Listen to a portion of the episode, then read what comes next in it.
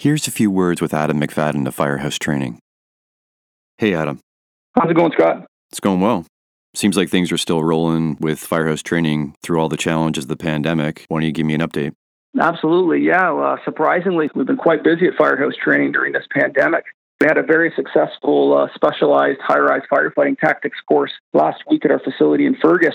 And we had quite a few members that traveled from as far as Ottawa, Sarnia, Windsor, and even Quebec to take part in our in class socially distanced training program.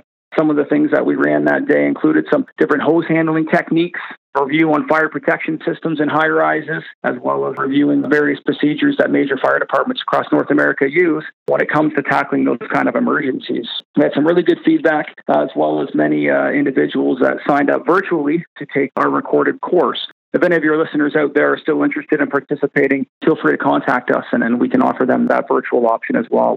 What's on for the next few weeks? Uh, we're going to have a theme for November. We actually partnered up with a respiratory mask company called the TR2 through O2 Industries in Kitchener, Ontario. This particular mask is quite cool. It's uh, actually been developed in collaboration with the emergency services and provides a better means of protection when it comes to working in compromised environments. So, primarily, the military and police services have used this before, but this kind of respiratory protection is a little bit more advanced than an N95 mask. A firefighter could wear it working around smoke, responding to medical calls, even during the COVID 19 pandemic. It's a pretty cool mask. It's called the TR2. And to celebrate that promotion, we've actually started an initiative called the Tactical Training Month. So this month we have a whole bunch of different training programs, both in class and virtual. We have a friend of ours, Pat Watson, who authored a book called Tactical Lockpicking, and he'll be running a tactical lockpicking for the emergency services free Zoom training program. And that'll happen at 8 o'clock on Thursday, November 12th. So if any of your listeners out there would like to register, feel free to contact us through social media or by email to check that out.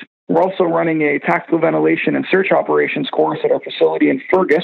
Some of the topics that we'll be covering there will be understanding flow path control for fire dynamics, a little bit of positive pressure ventilation tactics and rapid fire attack strategies, and also some vent enter search fundamentals for those of you out there that aren't quite sure what that is. We'll be running a program on that. That program is going to be on Saturday, November 28th, and the cost for that is $245. And as always, lunch is included. If anyone's interested in that, feel free to contact us to register. And I believe we're working on a virtual option for that too. So uh, for those across North America that are interested in participating, you still will be able to join us.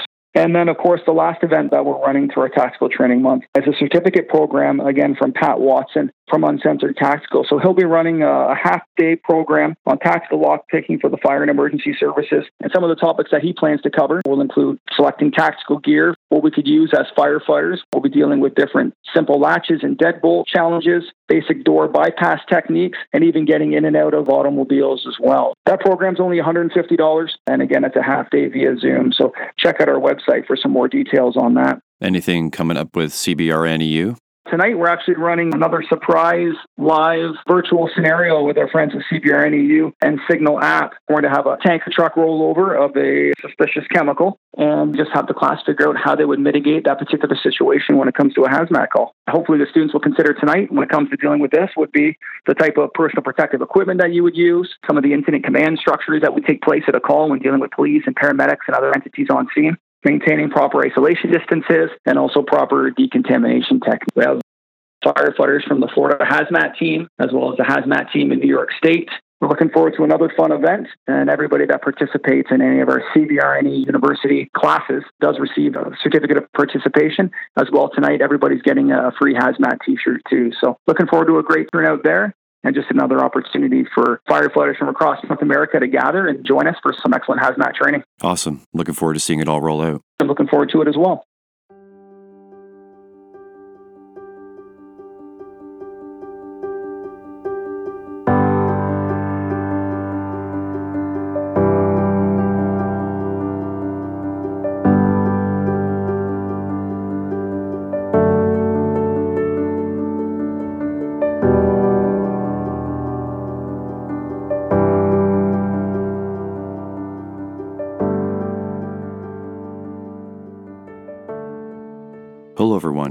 Welcome to Multiple Calls, episode 30. I'm Scott Hewlett. Do men belong in the fire service? Does that strike you as a ridiculous question? And if so, why?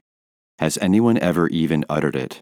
Yet somehow the question, do women belong in the fire service, warrants an opinion. Why does the question exist at all? Because women are physically weaker than men? Is every man you have ever met in your life physically capable to do what is actually required by the job? Is every man in your own fire department even capable? Is it just assumed by them and by you that even though they have never even been faced with an actual challenging call, because of their sex they are innately capable, that they will rise to the occasion when the time comes? What stories are you telling yourself and others? Elite male athletes are overall stronger and faster than their elite female counterparts. But if elite athlete capability is the fitness expectation in our minds, then 99% of us should submit our resignations today. So, what is it then? The most physically and mentally challenging calls we could run as firefighters are the measure. For everyone, should women be in the fire service shouldn't be a question for conversation. And we need people that can do the job is a statement so obvious that we shouldn't have to fight for it. What we should be focusing all of our passion and energy into is waking up anyone that is playing fantasy firefighter. All firefighters, regardless of any trait category or rank that you wish to focus on, should be able to meet a physical and mental standard that is based on reality. Anyone that can't do that puts themselves, their colleagues, and the community in danger. Yes, this is a teamwork environment, but teams are made up of individuals, and there are tasks that our community can't afford the time for us to complete in teams because we physically can't do it on our own. Carry and operate a saw and AutoX tool, force a residential door, throw a 24 foot ladder, deploy and charge a hose line and flow and move it 10 feet, and complete a VES up to the location of the victim, just to name a few. We divide and conquer because the stopwatch is running, and there are situations that we can find ourselves in where it is on us as individuals to act and perform to protect or save the lives of our crew. It's all well and good to depend on the team until the team is depending on you. Weak is weak, and not fit is not fit. And we don't care about your opinion of others if you can't even do it yourself. Put up or shut up. My guest this episode, like many solid firefighters and captains, carried her own weight to earn her spot in the lineup. What she shouldn't have had to carry is the ignorance and arrogance of others. In spite of the weight of that additional heavy burden, she has not only thrived in the service, but found it within herself to help all of her fire family in their deepest time of need, even those that have tried to make her feel like she doesn't belong. Here's my conversation with Dina Ali. Hey, Scott. Hey, Dina. Oh, I love your voice. It's the same as it is on the podcast. That's kind of you. It's so calming. I've been asked to record a meditation actually. Oh, I think that would be perfect. I think you'd be really good at that. Oh, thanks. I might try my hand at writing one. My friend Jay, I was staying at his house the day before teaching a peer support class, and he's really good at mindfulness and meditation. And I was like, hey, can I record you walking people through one? And that's how we'll open class up. And without writing it out, without planning it, he recorded an incredible nine minute video. So I'll send it to you because I think it's awesome. Wicked. He totally winged it. Sometimes that's the best way to do things, right? Yeah, I think so. How's your day been? Not bad. We had a like a dumb night last night, so I got home from work this morning and took a nap. I got up at eleven and I was in a fog, and then about twelve o'clock I was like, "All right, I'm good now." So I'm glad we scheduled it for twelve thirty. It works out perfectly. Whenever you plan anything the next day, you're destined to have a busy night. That's how it always is. Like if I have nothing going on, you know, we'll sleep all night. But if I've got things to do and it's like a Monday where we usually aren't crazy busy, then we'll be up all night. so like if I have something to do, I tell my guys, I'm like, hey guys, I just want to apologize in advance because we're we're gonna be up all night. It's on me, right? Yeah, it's all my fault because I have shit to do tomorrow. Are you ready to dive into this? Yeah. So tell me where you're from originally and tell me about your family and your upbringing. I was born and raised in Raleigh, North Carolina. I didn't realize until like I was 30 that leaving home was okay. So now I'm a little upset at myself because there's like all these other places that I would rather live in, but I'm totally settled here. My parents are from Palestine and they moved here in their early 20s. So I had the like all American, non American upbringing. They both had pretty decent jobs here, but they both had traditions and values from home that they were not going to let up on. So it was very unusual, like going to school and seeing and hearing how like most people lived, and then coming home and you know um, having our lifestyle and um, our traditions and whatnot. What really stood out to you? North Carolina is kind of the South. Some people will call it like the Bible Belt. And my parents are Muslim, so I was raised Muslim. And the way they raised me was like, you have to do this or you're going to hell. You have to live like this or you're going to hell. So my whole life I was like, oh my gosh, I have to do this, this, and this, or I'm going to hell.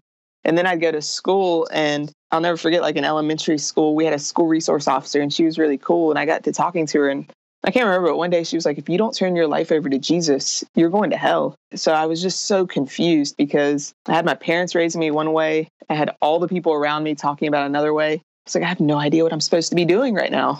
So when that happened, did you rebel? Did you start challenging either of them? How long did that confusion go until you sort of settled into what you believed? About 30 years. so, yeah, I struggled with religion most of my early life and early adulthood life because being a Muslim is not easy, especially being a female Muslim. Like, you're supposed to be like really modest. And I've always been a tomboy.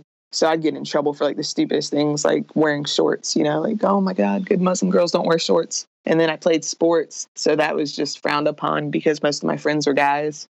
So the way I was raised, like I was always feeling like I was doing things the wrong way. So then I looked at Christianity and I was like, man, Christianity would be so much easier for me. And that's where the moral dilemma for me lasted several years because I was like, man, I can easily just become a Christian and everything will be so much easier. And then I realized, well, dang, if I'm doing it the easy way, then I'm really going to get in trouble religious wise back and forth confusion. There were several years where I didn't really practice any religion because I was just so confused and so frustrated because I just didn't think that there was like one power that divided a bunch of people. I was like, we're all the same. Like, we're all from the same place. We're all going to the same place. My generation of young Muslims, we were raised with the very traditional, old school, hard fist rule. But now the young Muslim community and their mentors and leaders are just so much more open minded. For example, they've invited me to speak several times. I won an award. So they're just so much more open minded to being different. And I'm just realizing now that it's just all about having faith and all about loving other people and not judging other people. So for me, it is much easier to be a Muslim because that's where my family is and that's where my cousins are. And that's where I just feel that stronger connection. That loosening up of the doctrine or dogma, however you want to see it, is probably the same across all religions now. I think they need to draw people in, and there's way too much information available, and you need to change with the times. Whatever you believe can be translated into the era you're living in. Yeah, and for me, one of the things is your parents, they try to scare you into doing things. Like as I got older, I realized some things that they were telling me was against my religion. It was just things they were telling me to keep me disciplined. So as I got older and I started to research the religion myself, I started realizing how you can perceive it from one end of the spectrum to the other. So, you know, dressing modestly is what it asks for. It doesn't say you can't wear shorts. Just understand that sometimes you kind of have to read it your own way and make your own perceptions about what's right and wrong. Were there any hard conversations with your parents at any point when you shifted away with that? And how is your relationship with them now? Yeah, there were a lot of hard conversations. My relationship with my mom as I shifted away, definitely just separated. She's just so traditional and relentless on that.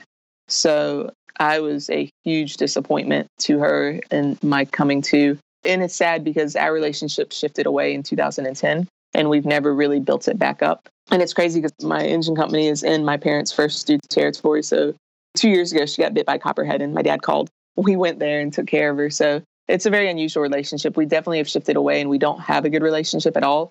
But if my parents need me, I'm there. And I know if I need them, they're there. But unfortunately, my mom and I, our relationship really was severed in 2010 because of our views on religion. And we just haven't come together after that. So, were you athletic or hobby focused as a kid? I was a huge tomboy growing up and still cycle today. Cycling's my thing. And it's funny because I picked that up when I was five years old, started riding a bike, and I just never stopped. I was always wanting to ride farther. And then as an adult, that just stuck with me. So um, cycling is my big thing. I played soccer in high school. I love basketball. I got cut from the team because they said I played too much street ball. I definitely loved sports growing up. You mentioned that you found yourself getting nicer and nicer bikes. Is that when you knew it was going to be an obsession? yeah, like right now, I have two vehicles and four bicycles, and two of my four bicycles cost more than each of my vehicles. I realized I definitely do have a problem. Like I drive a 2002 Chevy Silverado and a 2003 Mitsubishi Galant. They've been paid off forever. And I'm actually making payments on my new mountain bike right now. you run as well? I've had a very love hate relationship with running my whole life. And just this past year, I think I'm going to just stop running. In college, I was good at running and I was running 5Ks and I was breaking personal records and doing awesome. And I even placed in a few 5K events. And for like the last 15 years, running has just been a struggle. I don't enjoy it. My body hates it. I'm not getting better at it. So I, I, think I finally got to the point where I'm like, why am I torturing myself? I hate this. I did CrossFit for several years, and the gym I was going to was an awesome gym, but it was so awesome that they sent a few people to regionals. And the year after, it blew up. So you'd have to schedule your class like three days in advance. When it blew up, it turned me off. So I discovered about a year ago this programming called street parking. Have you ever heard of it? No, I haven't. Oh, it's so awesome. So a couple of uh, the firefighters I work with, they were doing workouts and I would always see them post on Instagram or I did trade times at their station. I would join in. And so they showed street parking to me. And basically there was a couple who did CrossFit for years.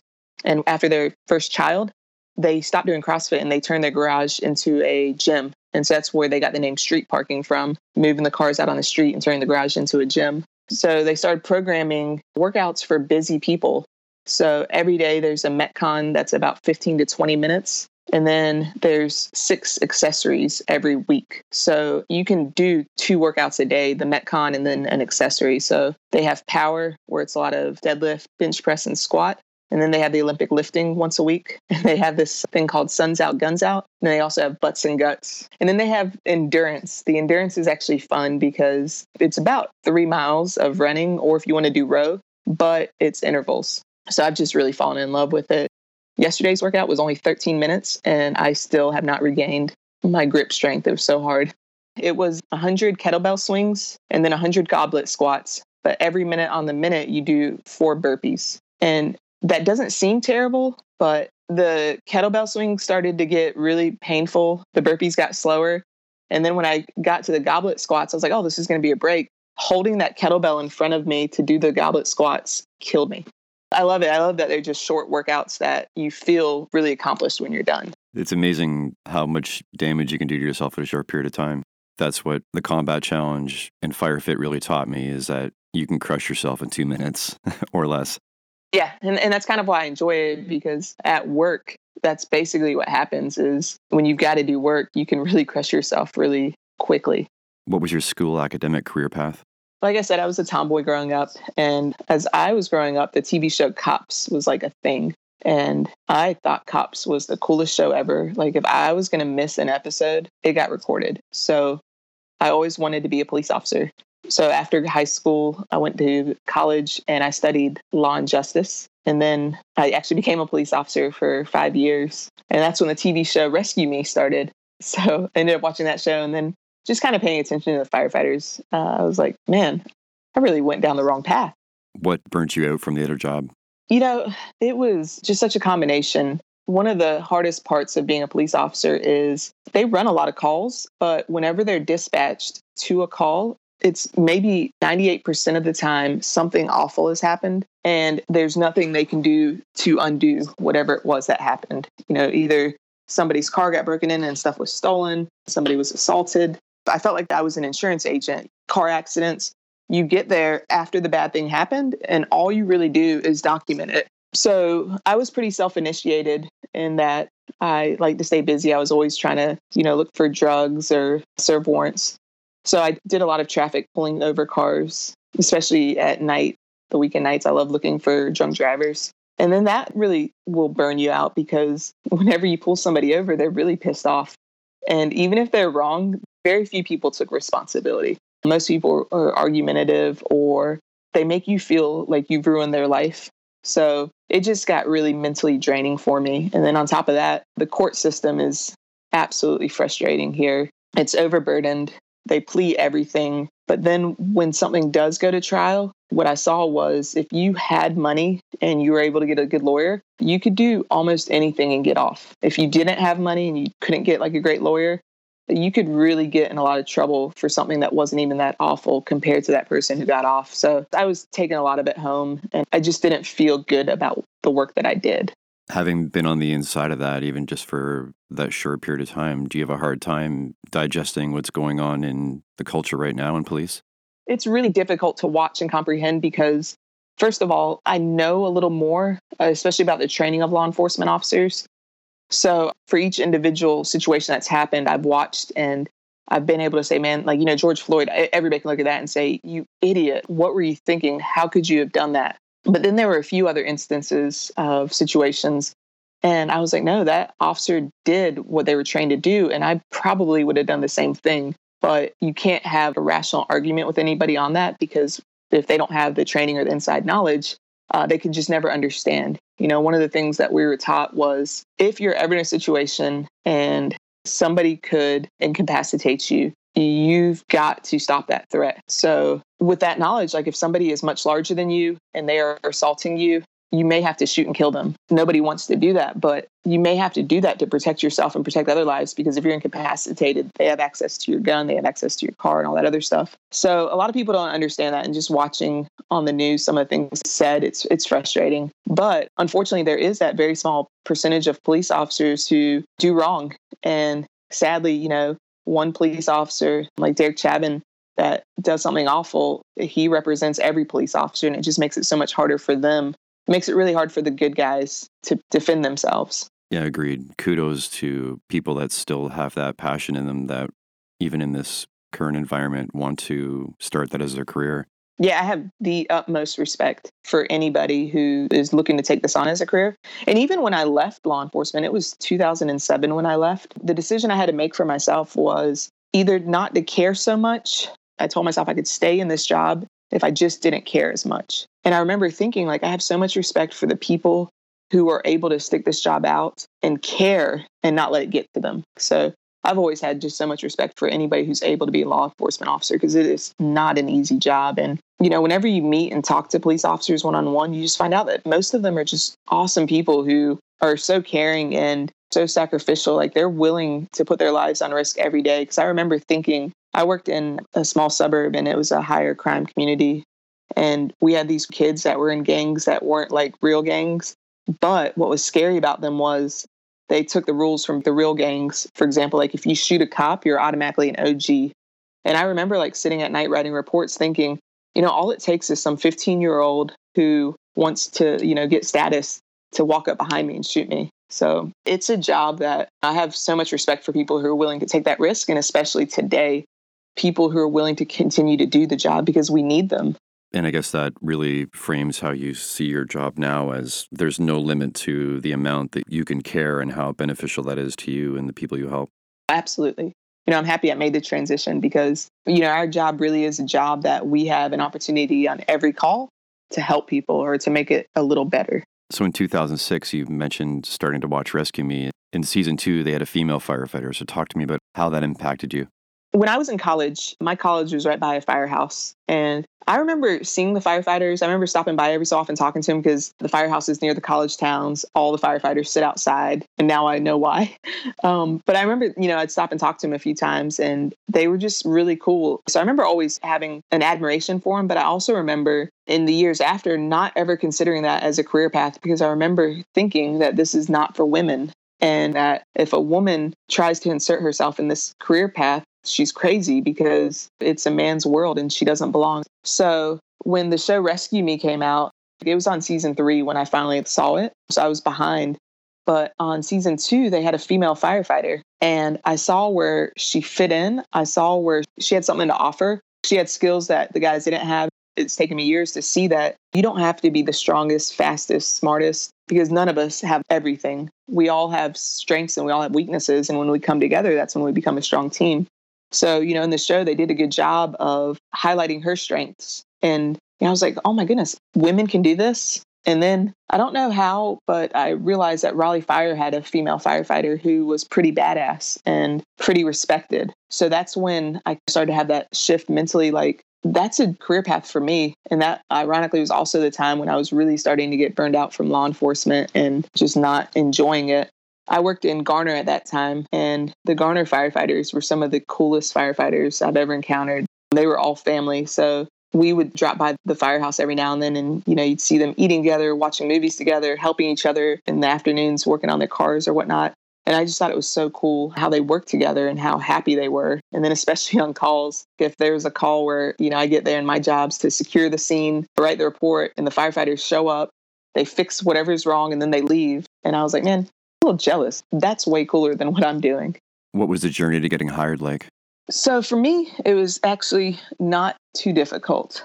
Ironically, in 2006, there was some lawsuits and it was on media where they were trying to increase minorities within the Raleigh Fire Department. On the news, they were just saying that there aren't enough women and not enough African Americans being hired. So when I first started thinking about it, there was like this big push to make the change. And actually, that push kept me from applying because I remember thinking, I don't want to get hired and then only have been hired because I was a minority. So I thought about it for another year. And so when they went to accept applications again the next year, at that point, I think I was on like season four of Rescue Me. And I really wanted to do it at that point because that show just made it look so awesome, which is funny. I kind of laugh at myself now thinking back that a television show inspired me to become a firefighter. But the next year, they opened up practice agility tests and we were doing the CPAT. You had to pass the CPAT to get hired.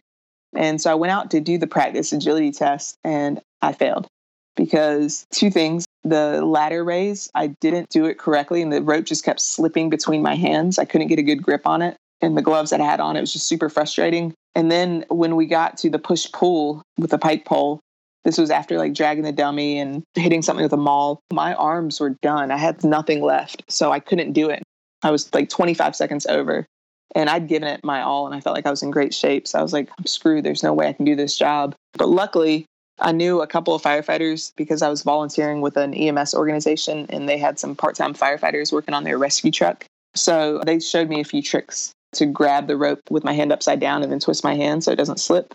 Uh, and then with the pike pole, they showed me how to use my legs. So I did just a little training on that and went back when they were actually accepting applications. And that year, they had a ton of people apply, but I was the only female that passed the CPAT. And I knew I was going to get hired because it was the last day of the fitness assessment and not a single female had passed. And it was like Friday afternoon, and I knew that they were like getting frustrated. The chief of training was there, one of their administrative assistants was there, and after I passed, she like walked up to me and she was like, "Oh, we're so happy you passed. You're the only female. We needed that." So I knew then. I was like, "Well, I guess I'm a shoe in." So uh, you know, finished the rest of the process and got on and started my academy that next January. And what was the academy experience like? It was pretty awesome. I think going through an academy after already going through an academy for law enforcement, I went through a residential academy and I went through the North Carolina Justice Academy, which was the best training in the state. I had gotten a scholarship in college, and that's how I ended up in that program. And I remember when I was like 22 going through my first academy, I was so scared. And so I would do things last. I was afraid of failing. I didn't have enough confidence. I ended up always doing really well, but for some reason, I was just afraid of messing up. So, five years later, going through another academy, um, I decided that I wasn't going to be afraid. I was going to volunteer first, and I didn't care if I failed, I was going to try. So, it was neat having like a little more maturity and being able to like look at it more as something that's enjoyable, and not something that's scary. I had a pretty good academy experience. We had two of the best fire captains in the city of Raleigh running our training academy. There were some great guys in the academy. One of them is one of my best friends now. He's married my cousin. I'm the godmother of their kids. You mentioned to me that you spend a lot of time needlessly trying to prove yourself. Oh yeah, yeah. I think that like started in the academy and went on because I had this idea in my head that I had to prove that like I was as good as the guys. I was the only female in my academy. And then there weren't a lot of women within the Raleigh Fire Department at that point. I definitely cared way too much about proving that I was good enough. And then that's been something that's taken years to reverse or to realize that it's not my job to prove myself. It's just my job to be myself. Yeah, there's a difference between doing things so you fit in and just being yourself and belonging. No, absolutely. And that's something over the years, it's taken forever. Uh, Brene Brown, I love her work. And, you know, she talks so much about the difference between fitting in and belonging. You know, when you're fitting in, you're not getting to be yourself. You're always trying to be what you think other people want you to be. And there's no meaningful connection there. But then when you belong, you're able to be yourself. And that's when the meaningful connection happens. And that's when real growth in relationships occur. I wasted a lot of effort trying to fit in. It's a two way street. The people that are around you have to have that same mentality. And I don't think that happens all the time in fire stations. One mistake is see, there it is. Women shouldn't be here. Whereas a guy can make the same mistake and it's like, oh, they had a bad day. so it is true that unfortunately women are held to a higher standard quite often. But of course, now I know it's not my job to care about that standard. It's just my job to do the best I can. And if I make a mistake, learn from it. Yeah, and until you have that epiphany, you can be taken advantage of in a lot of ways.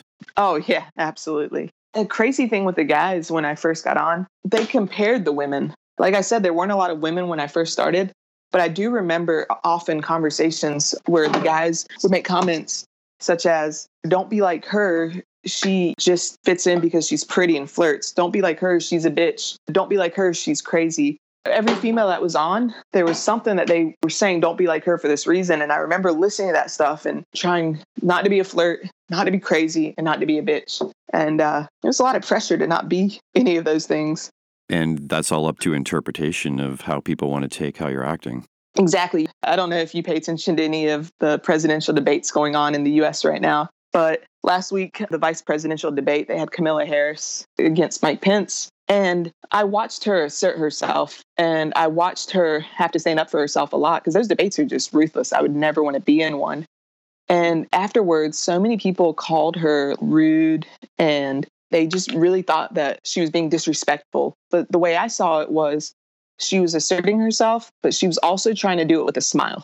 She was trying really hard to assert herself, but not show that it's bothering her. And I was proud of her for being assertive in that manner. But just seeing how many people criticized her, I realized how difficult it is for a woman to assert herself and not be criticized so much energy then is put into fretting every day when you're not working, every night when you're not working, and then while you're working to try and sort through all this when you should just be focusing on being good at the job.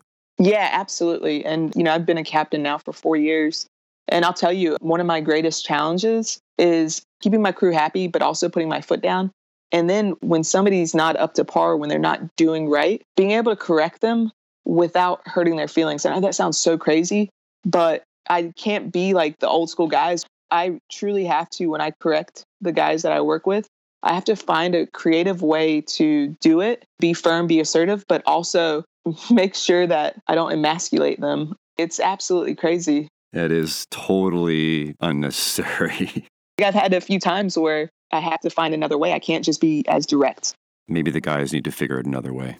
Right? No, trust me, I wish I could say that. Just take ownership of the mistakes and don't get mad if I point them out. It's that easy. Maybe then it's incumbent on, say, firefighters like myself out there in the service to speak up. Not that you need anyone to speak for you, but to sort of break that repetitive cycle, that behavior, that mentality. Exactly. No, you're absolutely right with that. The captain shouldn't have to be the one correcting the crew. If somebody's consistently doing something that's not up to par, the guys around them need to be able to speak up and hold them accountable. As tough as guys want to make themselves out to be, and you know, firefighters can be the worst at this. We take a lot of things personally and get our feelings hurt pretty easily.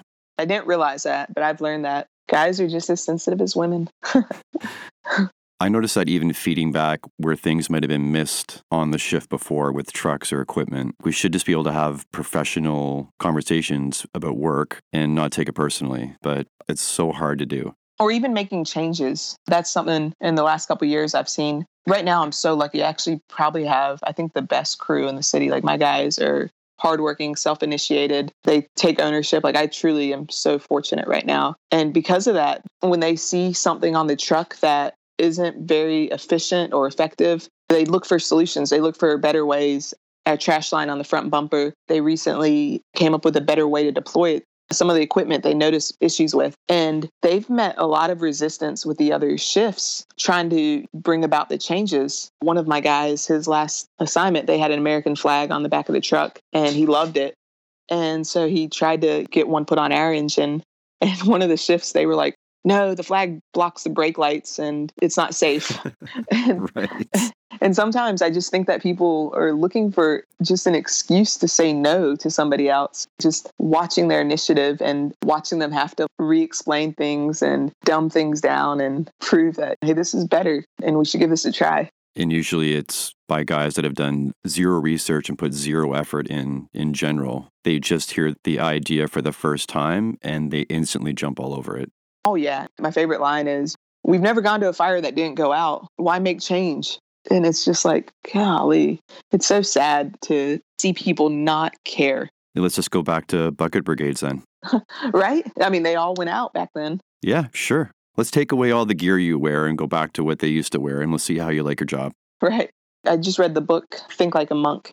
Mm-hmm, you sent that to me. Oh, I love that book. It was really good. I'm listening to the audio version now, you know, just getting a little reinforcement, plus the author reads it he talked about change and said that one of the reasons why change is so hard is because in order to have change, there has to be some sort of loss. You don't have change without loss. And we struggle with loss. We struggle with the grief of loss. And so even if whatever it was wasn't the best, the idea of losing what we know and what we had makes change so difficult. I think because we very often attach it to our identity. If I have to let all these things go that I've believed for so long, then who am I? Was I wrong before? Right. Yeah. And then, of course, always that little bit of fear of will it work? Will I be able to make it work? So it's interesting. And then I think sometimes, too, we just get caught in our little habit loops and the path of least resistance. And sometimes you just don't want to change because it's difficult. You're just so used to what you've always done. Tell me what your rookie years were like. We just had a new chief that just started this month. And one of the first changes that he wants to make is the fact that we transfer people every three years. And the young people, the rookies, they were getting transferred quicker. So when I came out of the academy, I went to Station One. It was our big house. And I was so fortunate. I was surrounded by probably some of the best firefighters in the city of Raleigh. I didn't know it at the time. I thought that it was like this everywhere. We had two engines and a ladder. So I was on engine one. Engine one was the competent guys who were a little more laid back, but like doing things the right way. And then Engine 13 down there, they had some of the smartest people and they were like the thinkers. They were always looking for better ways to do things. They were always, you know, trying to figure out better ways. They're plugging numbers into formulas and trying to come up with solutions and change. And then the ladder truck down there had just the coolest, most badass salty dogs ever. And all of them like to train. They like to go out every day and do some sort of training. They like to work together. So for me, it was awesome. I got, you know, the true new person treatment where if I didn't get to work first, for example, the driver on the ladder truck, if he beat me to work, he would talk junk all day. He'd bring the newspaper in, he'd make the coffee, and he'd put up the flag if he beat me. He would make me feel so guilty. He's like, I got it, new girl. I got the flag up for you since you know you took your time. And granted, shift change was at eight and I was getting to work at seven. And sometimes, just to be funny, he'd get there at six fifty. But it was cool. It was just all in like good love. At the dinner table, he would eat so fast, and then he'd get up and stare at me as he went to the dishes. So, of course, he made me start eating super fast. That way, I didn't have to throw away my food. But then, you know, the transition uh, was awesome because you know I'd wash dishes a lot. So then, before I knew it, like they were fighting to get me out of the dishes. So at that point, I knew I was earning my respect and I was starting to be part of the team. I had a big bucket of water dumped on me one day when we all took a crew picture after you know, getting ready for truck inspections. And the guys that worked at Station One with me back then, those are some of the mentors that I still talk to and reach out to. They definitely have had the most lasting impact on me. So, like I said, we were getting transferred a lot. After 10 months, we had another academy graduate. And so I got transferred. And I went from the downtown big house to one of our firehouses that was not completely slow, but it was much slower, It's about 11 miles away from downtown. So it was a sad transition for me. It was to Station 22. It was just a lot different. It wasn't some of the same old school mentality pushing each other. It was still a relatively decent environment, but I constantly got reminded you're not downtown anymore. You know, you could slow down. So I had to make that transition of, you know, just slowing it down. And I remember once one of the guys got on me because he was like, you know, you got to stop like trying to outdo everybody and do everything. You know, just making that transition from the way I was raised to the way it was in this house. I guess the fires aren't as bad on the out halls. right? Which actually, when I was downtown, we had a bunch of room and contents fires. I never had what I felt was a real fire. In fact, the day the new person, which was me, had to go to the convention center for like some display. They had an awesome fire where they saved two people. So when I got done doing the display, I had like a piece of burnt wood in my gear and got to hear all their stories. So the whole time I was downtown, I had, you know, just very small room and contents, nothing nothing to write home about, nothing to make me feel like I had earned my status as a firefighter. But then when I went out to 22, I think it was like two months later, we had probably one of my most memorable fires. Like when we got there, and luckily my captain was off that day because the captain I had would never have gone interior. My driver was stepping up as a captain, and he was pretty aggressive, old school. So when we got there, I mean, there were a lot of rooms involved. It was a lot of fire, and we went like right on in. And I remember just looking around and being surrounded by fire, and it was awesome. It's crazy how that's such an amazing feeling. Oh man, yeah. Well, especially I think as a new person, getting in there and getting it done and realizing that you got this and there's nothing to be afraid of. And yeah, it's weird. For me, I don't know how to explain it or why, but there's almost a calming feeling. And maybe mentally we make ourselves have that calming feeling. When you walk in, there's a lot of fire, you kind of just have to slow down, take a few deep breaths, and say, All right, I got this. It brings everything into sharp focus. Only one thing to do in that moment, it simplifies it. Yeah, you're absolutely right. So that very first real fire of mine, it was 2009. And I can still close my eyes and visualize what I saw when I went in there. I remember one of the things was the wires arcing. And I remember wondering, like, am I going to get electrocuted? I'll never forget what it looked like. And it's amazing how that happens. What was your first promotion? My first promotion was January of 2014, and that was to driver. Now, granted, before that, we were promoted to assistant driver, but that was not a competitive process. It was just after three years online, you know, everybody gets that. But the first competitive promotional process was to driver, which we call our drivers lieutenants. And in the absence of their officer, they step up and they fill in. So again, I was back in that time of proving myself. So not only was I studying for that test, but I was studying to be the best on that test. And I did it. I scored really high on the written and then I like aced the pumping practical and I ended up being third overall. But then after they took in service points, I dropped down to six. So I, I did really well and I, I did testing in October and I was promoted in January. And then when you decide to rate for captain? After making lieutenant, that's when that's when things kind of changed for me um, at the fire department so I'd gotten that promotion. I was really proud of myself. I thought I achieved something really awesome and earned respect. And my first promotion to lieutenant, I went out to a slower house and I hated it at first because nobody wants to get promoted to a new position and go somewhere slow. But I ended up realizing I had like a really good group of guys there with me. And my captain was one of the most respected captains on the city of Raleigh. But unfortunately, he was a year out of retirement and he was having knee problems. So even though he was like a legend, by the time I got to work with him, he was like slowing way down, but it was still really cool getting to work with him. About a year into that, they did some movements of our companies, and I was on a special operations company, but they didn't like that that station was so far, so they moved it. And with that, I got moved. And I guess that's when I realized that when I made lieutenant, I'd actually developed haters because up until then i was still like living this wonderful blissful world of having really awesome job working with really awesome people having a lot of friends. And when i had this transfer that was my first experience working with somebody who didn't like me didn't want to like me and had influence on others. So i really struggled with it. You know he was just awful. He wouldn't speak to me. He talked about me. He mocked me and then what was crazy was the other guys in the firehouse kind of followed his lead. And I almost felt like I was suspected in a criminal trial and I was having to like prove my innocence every day that like I'm not a piece of shit and I belong. So that was the time period for me when depression hit, you know, because I came to work every day with this positive attitude of, man, I'm going to prove to them that I'm not a piece of shit, that I belong and I'm here for the team. And then every day I'd go home feeling worse. Things got worse, like something happened or pissed somebody off with something.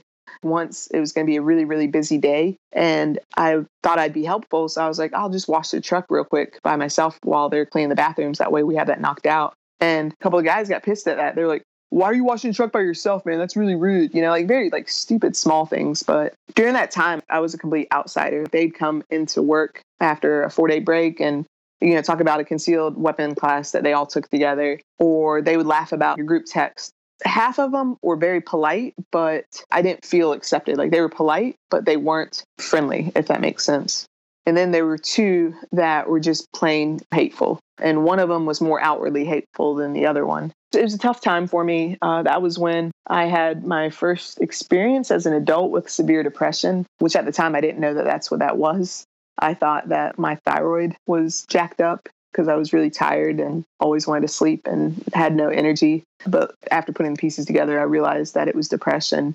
And that was also the time where I thought about suicide from everything that was happening. So I'll never forget the fall of 2016 that the guy on my crew that was just a complete jerk he had done something really shitty that day and my captain talked to me and he was like hey you know i see what he's doing i see you don't deserve it just keep doing what you're doing and it'll all be fine and you know i understood what he was doing he was trying to let me know that yeah i wasn't doing anything wrong i didn't deserve it but he didn't realize the message he was sending to me was i wasn't worth him standing up for me, that he didn't value me enough to protect me from this behavior. He just wanted to, you know, have a nice, peaceful, quiet day.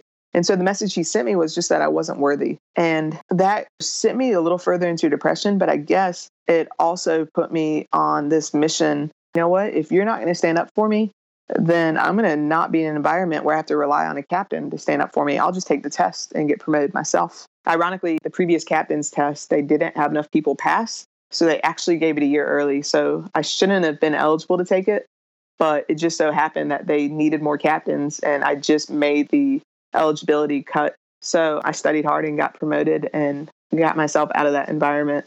It blows my mind that we walk into the walls of a fire station and these interactions happen. And somehow these negative aspects of the culture snow us so bad that you just can't look at somebody that says that to you and say, You're a coward. Right. and if you're a coward in this situation, how are you going to behave in real situations? And I want the fuck out of here. Yeah, yeah, no, exactly. I think that's the difficulty of, at least for me, always feeling like I'm playing chess. I guess I'm always looking at situations as battles and wars. And a lot of times I see most of them as battles. Is it worth the fight? And a lot of times I decide that it's not worth the fight. I want to save that for when it's necessary. But no, you're right, because sometimes we let things go. I would have killed to have called him out. You are a freaking coward. You know, you suck. But luckily, during that time, my battalion chief knew everything that was going on. And my battalion chief was actually one of the captains when I was in the academy. He's great at his job. At this point, he had been promoted to battalion chief, so he'd known me since the academy. So I confided in him a lot. And I was grateful to have that opportunity to do that because a lot of the times when I confided in him, I was like, what is wrong with me? Why is this happening? What do I need to change? How can I make this stop? And he consistently would tell me that there's nothing wrong with you. You're doing a good job. You're a good firefighter. You're a hard worker. You're a good person. They're intimidated by you and they've been contaminated by whatever they've heard. And it's their problem, not yours. So I was so grateful to have him. And then he also reiterated multiple times your captain doesn't know how to deal with personnel problems, so he avoids them. And it's his problem and not yours. Perfect leader. Right. But I was grateful to have that chief and to have the relationship with him to where I knew that at any point I could go to him and say, Captain is doing this, take care of him. And I, I knew that he would because he'd do his job. But I was grateful to have him more as a confidant in those times because I think for me that was just more meaningful to be able to tell him this is what I'm experiencing and it hurts and I feel like it's my fault and for him to be able to let me know that it's not my fault and I don't deserve it and not to create a bigger fuss but to help motivate me to get promoted so, what pulled you out of the depression and the suicidal thoughts, and how did that lead to your work in peer support?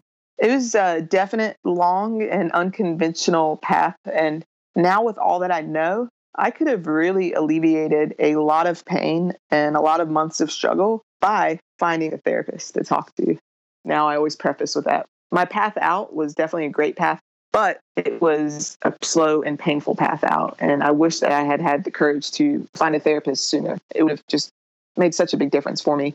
You know, it's amazing how things just come together and how timing on things happen. I had started graduate school when I had first made driver. And again, I had gone to that really slow station. So I just need something to keep me stimulated. So I just wanted to challenge myself by giving graduate school a try. I didn't know if I'd even be good at it or if I'd be able to survive because I'd been out of school for 10 years and I didn't know where commas went or semicolons. So I signed up for graduate school to give it a shot to see, like, hey, what could happen. And very quickly, I fell in love with graduate school because It was all about researching problems and finding solutions. And it wasn't about memorizing and studying stuff. It was about research. And it was fantastic. Ironically, when I was in some of my darkest days, that was the semester where my assignment was action research. So they said find an area where current practices are not best practices, research them, and help develop better practices. This was fall of 2015. And so I reached out to our fire department safety chief, who was a pretty good friend of mine, and asked him if he could come up with something that maybe I could research to benefit the Raleigh Fire Department. I didn't think that it would be anything to do with mental health. I suspected it would be, you know, ladders, smoothbore versus fog, maybe something with RIT procedures, fireground procedures. But he came back and asked me to look at firefighter suicide. And my first thought was like, oh shit, what does he know? Because that's when the thought had been coming across my mind. And I ran across a couple of articles quickly that resonated with me. Dr. Sabia, she is a psychologist in North Carolina. And in 2007, she published a dissertation on firefighter suicide. And it spoke to me because she didn't just talk about PTSD and bad calls. She talked about organizational problems, relationships. She had a whole section on women. And she utilized Dr. Joiner's theory that humans need to have purpose and they need to feel connected to others in order to thrive. And when people feel disconnection, when people don't have meaningful relationships, that can really impact them. And I remember sitting there like, oh my gosh, this is why I'm feeling the way I'm feeling. And there was one thing that she put in there that really spoke to me. She said that often our over reliance on trauma and PTSD further silences people who are having other struggles and makes them feel that their struggles are not worthy. And that really spoke to me because in that time I was really depressed, but I was also simultaneously humiliated the reason I was so depressed was because I was being harassed or bullied. I don't know which term to use. I don't think it fits either one, but I was being mistreated and that made me depressed. And I felt that was so silly considering all the problems other people were facing in the world. But it spoke to me when she said that that further drives people into silence when they feel that what they're experiencing is not worthy of even opening up. She also included data there she looked at death certificates of every North Carolina professional firefighter from 1984 to 1999. And that's where the data that a firefighter was three times more likely to die by suicide was revealed. So, taking how what she wrote spoke to me, looking at the data, I was like, man, suicide is a problem in the fire service. And it's not just me, like, I'm not crazy. Other people are struggling. And it kind of put me on this mission. I had this purpose. I was going to figure out what was going on and I was going to help find a solution. Like I was like I got into that research like with the purpose of solving the suicide problem. And I think from there it's just snowballed. The more I've learned, the more I've been able to connect. I've slowly learned so much more about my experience, why it led me that way. It's amazing. Have you ever read the book The Body Keeps the Score? No. Oh, that book is fantastic. It's a really incredible book about the mind and trauma. But one of the cool things about it is when it speaks of trauma, it talks about how, I'm going to see if I can use this word correctly, ubiquitous. Yeah, it talks about how trauma is everywhere. It's not just bad things that you see, it can be anything from grief, loss, bullying. Trauma is ubiquitous, it's everywhere. And there was one specific line in that book, and it said, if you didn't feel loved as a child. And so I kind of reverted back to my childhood. And my parents loved me, and they were good parents, but they were very strict parents and they didn't convey that they loved me very much. As a child, and still to this day, if you're around me, you'll see I am the poster child for ADHD sometimes. I'm very hyper. I go from one idea to another sometimes. I'm getting better with mindfulness. The practice of mindfulness is really helping. But I was an ADHD kid who was a tomboy in a Muslim family. So I was just a huge disappointment. I was getting in trouble at school a lot. I was out riding my bike, hanging out with the boys coming home dirty, not living up to their standards. So growing up, I didn't remember being told I love you. And I remember trying to beg my dad to say it sometimes. Like I'd be like, Dad, I love you, repeating it multiple times, trying to force him to say it back. But some of the memories of my youth were constantly disappointing my parents. My dad, his favorite saying was, if you don't change, you'll never be anything. You're going to be worthless and useless. And it was the tough love. They were like trying the tough love.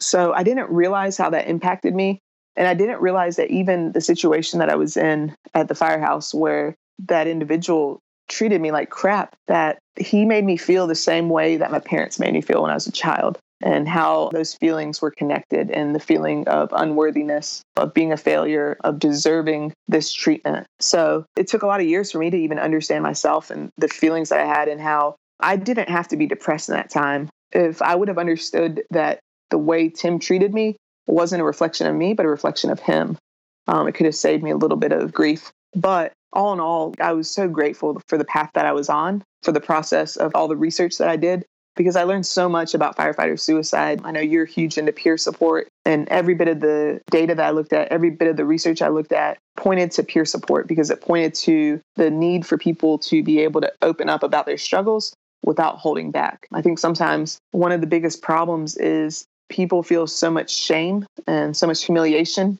around their experiences that sometimes they open up but they leave out the parts that they need to express the most because they're afraid of expressing those things. So that's kind of what set me on that path and what got me to try to create strong working peer support teams.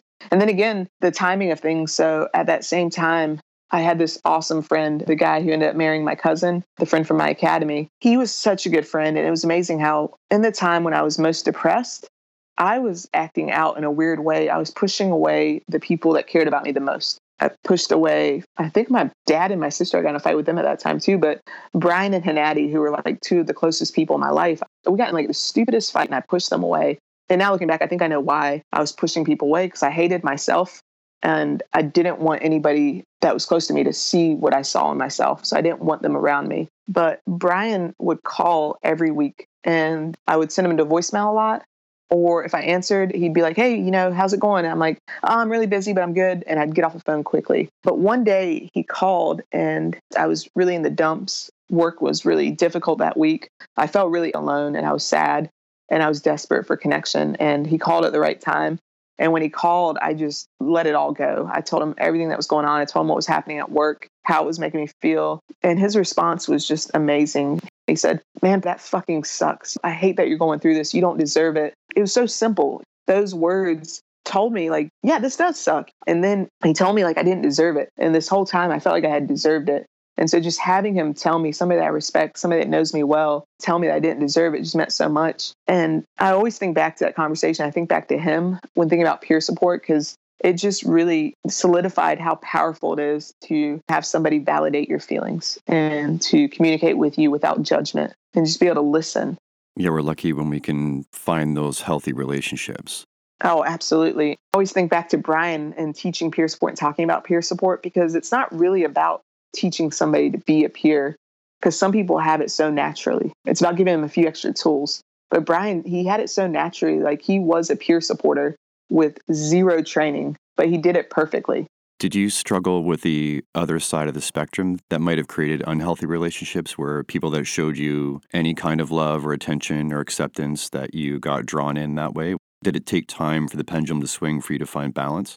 Oh, absolutely. I realized that all my years, I was constantly looking for somebody to give me affirmation, I guess. So I wouldn't say unhealthy relationships, but I relied on other people too much. I held people in high esteem and put certain people on pedestals. Even at work, having that supervisor appreciate me and appreciate my work. What is QPR and how'd you get involved with them? What's your role and what does the work entail?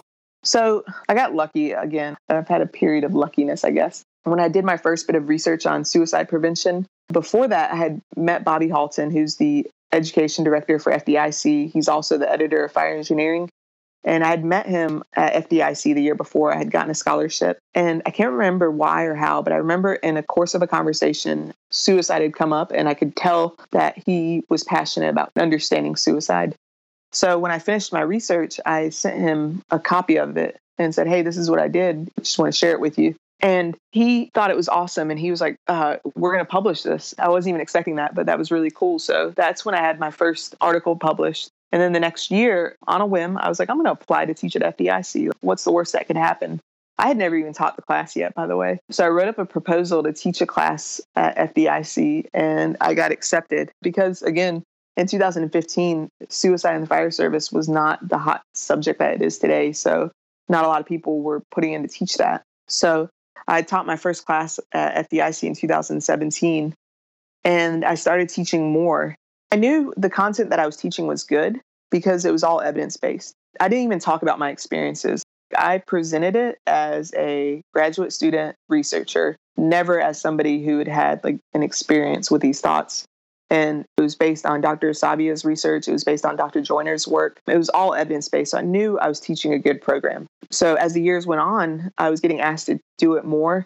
And I just, for some reason, felt this need to have an alignment with some professional organization teaching it because I think it's such an important subject and such an important topic that I don't want to appear to be freelancing. So I stumbled across QPR and I did their train the trainer course and I liked their work. It was all, again, evidence based. It was good research, good data. One of the things that I've noticed over the years is there are other people teaching this and trying to help with this, and they're doing an awful job. They're putting out bad messaging, they're putting out bad data, they're interpreting data incorrectly, and it burns me up. It frustrates me to no end. So when I came across QPR, and although their material's a bit outdated, it is all based on such good science. I took their train the trainer. I became a QPR uh, gatekeeper instructor, which I felt gave me just a little more validity to continue what I'm doing. But also with that, it expanded some of my work on suicide because they have programs for churches, programs for youth, programs for public safety, programs for elderly. So they had several different types of programs. I don't do a lot with them. I think I more got the certification just to have that affiliation with a national organization teaching good material. But I am able to teach community groups, which is really cool because, for example, the Muslim community, we have a really awesome youth group and youth organizations today.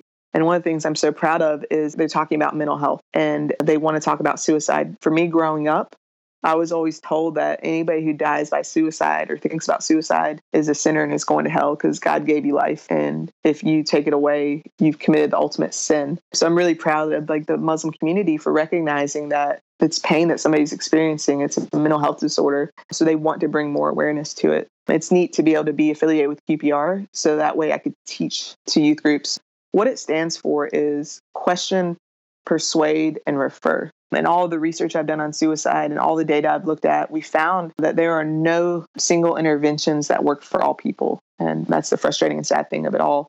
But what they did find is one thing that can help all people is asking. So there's a myth for some people, and they think that if you're worried about somebody and you ask them if they're thinking about suicide, that you might implant the idea in their head. But what the data has found is that's the furthest thing from the truth. There's no way that asking the question will implant the idea. But what it might actually do is give that person who's thinking about it, who's suffering in silence, give them an opportunity to open up. And through my experience, through the research, what I found is a lot of people, especially people who are suffering in silence, are kind of walking around with this mask on that says, I'm okay and everything's good. But the longer they wear that mask, the heavier it gets and the more difficult it is. And for a lot of them, what's fascinating is they're desperate for somebody to notice that it's a mask. They're desperate for somebody to see a chink in the armor. And it's almost a relief when somebody does because it gives them the right and the opportunity to open up about their struggles. And we've heard that over and over again that by having the courage to ask somebody and to tell them, you know, hey, I've noticed this, this, and this, I'm worried about you.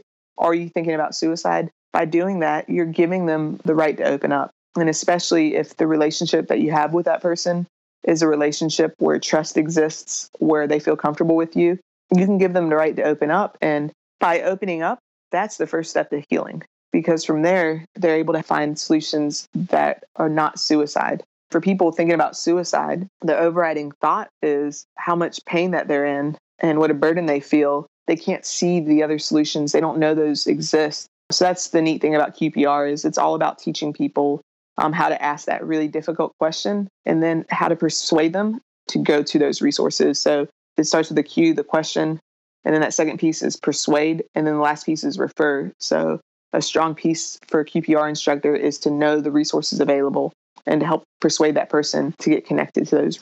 Who have your mentors and guides been so far? Like we said earlier, you know, as an adult, I was always looking for filling that deep void. But I've just had so many mentors I'm grateful for. One that I'll never forget was, of course, a high school teacher when I was in 11th grade. Up until that point, like I said, I had the ADHD. I was classified learning disabled And I never understood why. It just said written and oral expression. So I also thought that I was dumb up until that age. And that year was the first year where honors classes were what normal kids took. And if you weren't in an honors class, you were in remedial class. And I remember starting that year and I was in what appeared to be a remedial class because I looked around and it was all the thugs and it was all the troublemakers. And I was like, oh my gosh, I don't belong. And I can't remember why or how, but I went to Mr. Page to ask for permission to take his honors history class. There was just something about him. He made me feel like he believed that I wasn't dumb and that I could do it. And he basically was like, I'll let you in my class, but you can't let me down.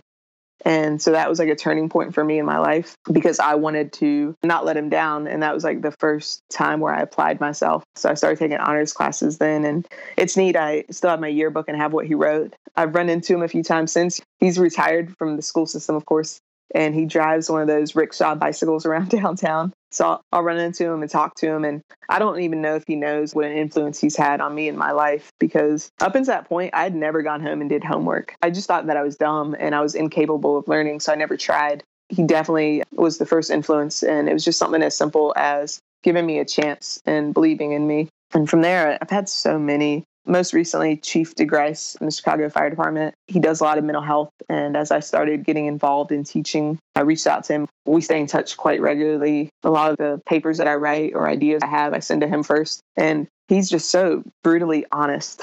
He has no problem saying this is terrible. Even when we first started teaching peer support in North Carolina, the reason we created our own program was because we couldn't afford to have peer support classes. The IAFF now is like $9,000 we were able to bring the Illinois team, and they were $5,000, but that was kind of one of those one time things to bring them in. And we knew we needed more training. So I took the IAFF class a couple times, but I had to go out of state because there's nobody in North Carolina having it. And Illinois, when they came, they gave us their material and they were like, you can create your own off of this. So after taking the Illinois class and the IAFF class, Illinois gave me their material. I kind of made it relevant for us but I didn't change a lot because I was afraid to change a lot. I didn't want to make a lot of changes. I didn't trust myself. And it was so funny. I remember when we finished it, I, I just happened to be in Chicago. So I sat down with Chief DeGryse and showed him the PowerPoints. And he was like, You're going to teach this? And I was like, Yeah. And he pointed to these things and pointed out like why it was a bad idea. And I'm so grateful for it now because I look back at that and that wasn't the right material for me to be teaching. So he gave me the confidence to create our own program. And so after I edited it and created the own program, sent it back to him, he really likes it. And since then, we've taught advanced peer support at the firemanship days in Portland. And that's been awesome because he's given me a chance to create modules. So we created some advanced modules on assessments and on treatment considerations. Not to brag, but I think that the two day class that we have in North Carolina is the best out there because I've just taken all the best and put them together. That's amazing yeah, it's neat to have somebody like that to kind of push you to create something better through just saying something so bluntly as you're going to teach this. well, it's better to hear that from one person than hear it from everybody once you've released it.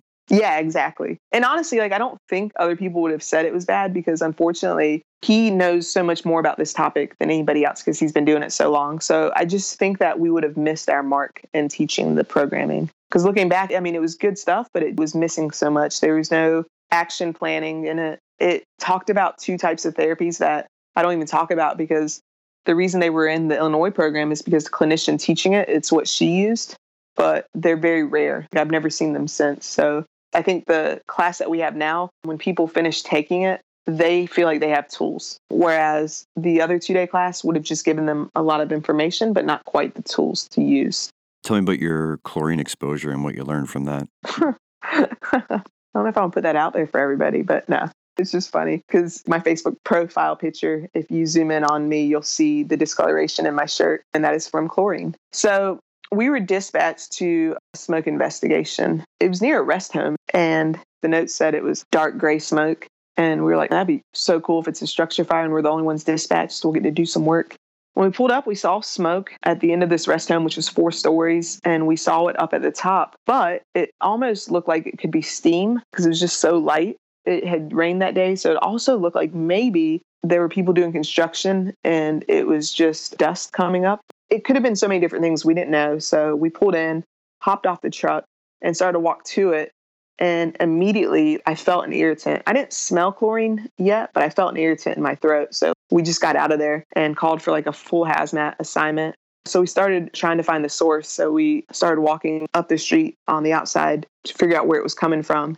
And there was an auto repair shop there. I walked around the corner and I walked right into where there was a cylinder with the valve off. This white fume was coming out of it. And I got one big breath of it and it was a serious irritant. Like it was awful. And I stepped back out. I went to the guys at the auto repair shop and I was like, hey, um, what is in that cylinder? And they were like, it's argon. And I'm like, are you sure? He's like, yeah, 100% sure it's argon. So I ran back to the truck, grabbed the ERG, looked up argon. It said it was an irritant. So basically, like the feeling that I got, it described it.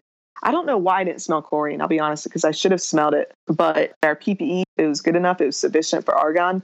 So masked up, put on our PPE, and we went back to see if we could find the valve to turn it off. But when we got closer to it, there's no valve. I spent like an extra minute or so looking around to see if maybe it had blown off and it was close by and I could screw it on. I guess I wanted to get it sealed off before the hazmat units got there. Like I wanted to solve the problem before the chiefs and the hazmat units got there. Sometimes in the back of your head, you feel like it's going to be something so small and somebody else is going to get there and be like, you idiot, like, how did you miss that? but we couldn't find a valve. We screwed around with it for a little while. So finally, you know, all the hazmat units, the chiefs got there. And then the wind direction changed and where everybody was sitting, it moved it to where they were sitting. And we all were like, that's chlorine. That is very strong chlorine. We were really lucky because, especially when we first walked up on it, because literally when I went around the back of that car shop, we didn't see smoke coming out. We didn't see fumes or anything. And literally, as soon as I stepped around, I stepped right into it and took that big breath. And that could have been so dangerous. So we were really lucky about that. For me, I think two of the biggest lessons, of course, is we all know how dangerous hazmats are. And so I don't need to have that mentality of let me get this shit turned off before anybody else gets there. I need to have the mentality of let's protect ourselves and the people around us. And I asked that guy, what is it? He said argon. I said, Are you sure? He's like, Yeah. I wish I had spent a little bit more time ensuring that he was sure. Because later he kind of retracted. So I wish I had spent more time talking to him and ensuring that he knew what it was because it wasn't labeled and it was in the back, just thrown out. It's definitely like a little bit of a scary moment because for about four hours after that, I couldn't stop coughing. And they were thinking I was going to have to go to the hospital. Luckily, the coughing slowed down and I started to do better and everything was okay. So it's just a reminder that you can't get too complacent. You know, this is like a residential area. Just unexpected events and even afterwards my crew was like hey so you know in the future we need to make sure like we're wearing our air packs and everything. Because when we jumped off of that smoke investigation we weren't even wearing air packs. You know we had our gear on but no air packs. Let me finish off with you with some standard questions and you can expand on the why of them as much as you want. All right. Shared dorms or separate rooms? Sometimes i joke and say the only reason i got promoted was for a separate room. So I hate shared dorms. And for years, I lost hours of sleep I could have had when we weren't running calls because of snoring or flashing TVs. Luckily, where I'm at right now, they remodeled the station and I've got my own separate dorm. Side note, I do a lot of research now on sleep because it's amazing the connection between sleep and mental health and then every other bit of health. And every firehouse should have separate dorms, every firehouse eat together or every firefighter for themselves? Eat together for sure. Have you been with any crews that don't do that? Yeah, and it's so sad. And our crew, for a little while, you know, you have one guy trying to be healthy, one guy trying to save money. And I understand. But when we eat together, it is just the team process of figuring out what we're going to make, cooking together, sitting together. There's something about that. There's something really special about that experience. And I even had one captain, he explained, you know, your diet is not more important than our family. And you can reduce your portion sizes so that you can be a part of the family. And that makes a lot of sense to me. The erosion of crew dinners is just the start of the separation of our crews. So I always try to keep us together, eating together. And I'm gonna tell you, sometimes it gets hard. We have an engine and a ladder where I'm at. The engine's what I'm on, and my guys, they like to cook good food, which means it's not healthy. The ladder, two out of their four are keto. And it sucks because not only are they just meat eaters with the same exact no carb vegetables, but they don't even put flavoring. Any sort of flavoring might have one or two carbs, so they avoid it. So it does get hard. Like I so bad want to just bring my own meals on the days that they cook, but if one person pulls out, then other people will. So I try to just hold us together, even through cabbage for the 10th time in three months. rotating positions or know your role and stay in your lane? Definitely like knowing your role and staying in your lane. there's already too much for firefighters to know from hazmat to medical to the firefighting. And when I was on our special operations team, I was on an engine, but also doing the ropes and confined space and trench. And I felt like I was never good at one thing because I was trying so hard to be competent at everything. Right now, I'm not on the special operations team anymore. I'm just an engine captain, and it's still so much to learn. My guys, they love firefighting. They love being good at pulling lines. They love being quick. But I realized that in doing that, we've sacrificed our EMS skills. We had a trauma the other day, and my firefighter made a couple mistakes that I wish that I had prepared him not to make. So I definitely think know your role and be really good at it. I liked how you owned that statement as a captain and said, I didn't prepare them to not make the mistakes. Yeah, I think as a captain, the only way to be good is to own the mistakes of the crew. And it's true because I realized that we hadn't done any training on traumas in a while. We've sat down and talked about the protocol and the criteria, but we didn't actually physically do a rapid trauma assessment and a movement to the backboard he ran up with the backboard but didn't have head blocks. So that delayed that process. And the person had a pretty bad bleed that turned out to be arterial. And we missed that initially, and we shouldn't have missed that. Speaking of the word ubiquitous you used earlier, one thing for sure is certain crews not training their rookies or the crew in general for the real things they need to know and then expecting them to perform well on scene.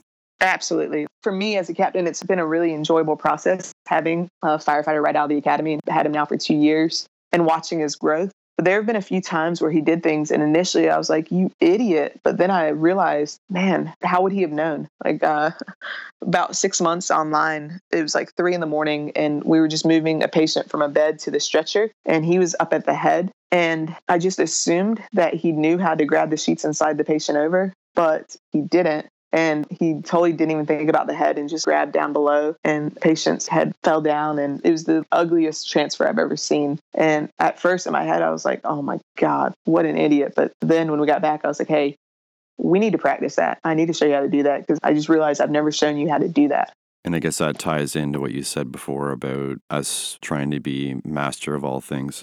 Yeah. And I don't know if you've seen this, but I've seen this where when we have so many things that we're supposed to know, it makes it easier for people not to even try to know any of them. Oh, for sure. It's like, ah, I could figure it out on the fly, so I'm not even going to waste my time. There's no point. It's like you overwhelm the computer and then you get the spinning wheel of death because it just can't buffer it all.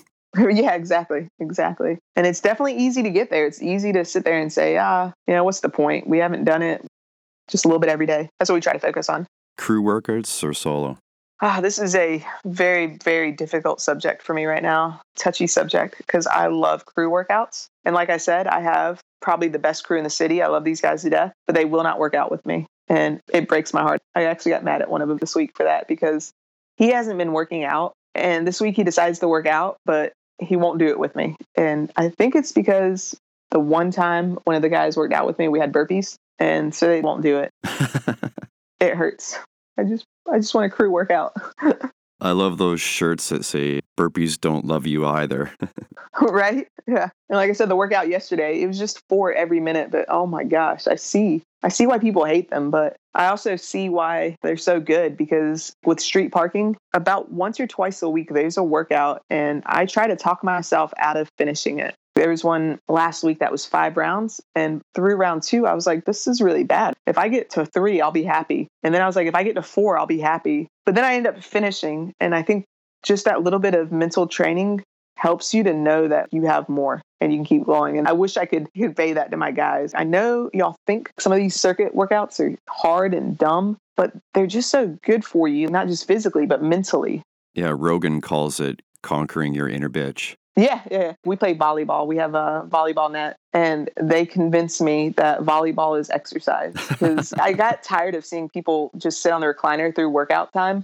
So, as a captain, I have some written expectations, and one of them was exercise 30 minutes a day, doesn't matter what it is. And so they have convinced me that volleyball is exercise, and I can't really argue with them. But as being a captain, I want to be so good that I can convince them to do it without making them do it, but I just can't do it. I've even tried having a one on one, like, hey, it would mean a lot to me if we would work out together as a crew. I just want you to know that.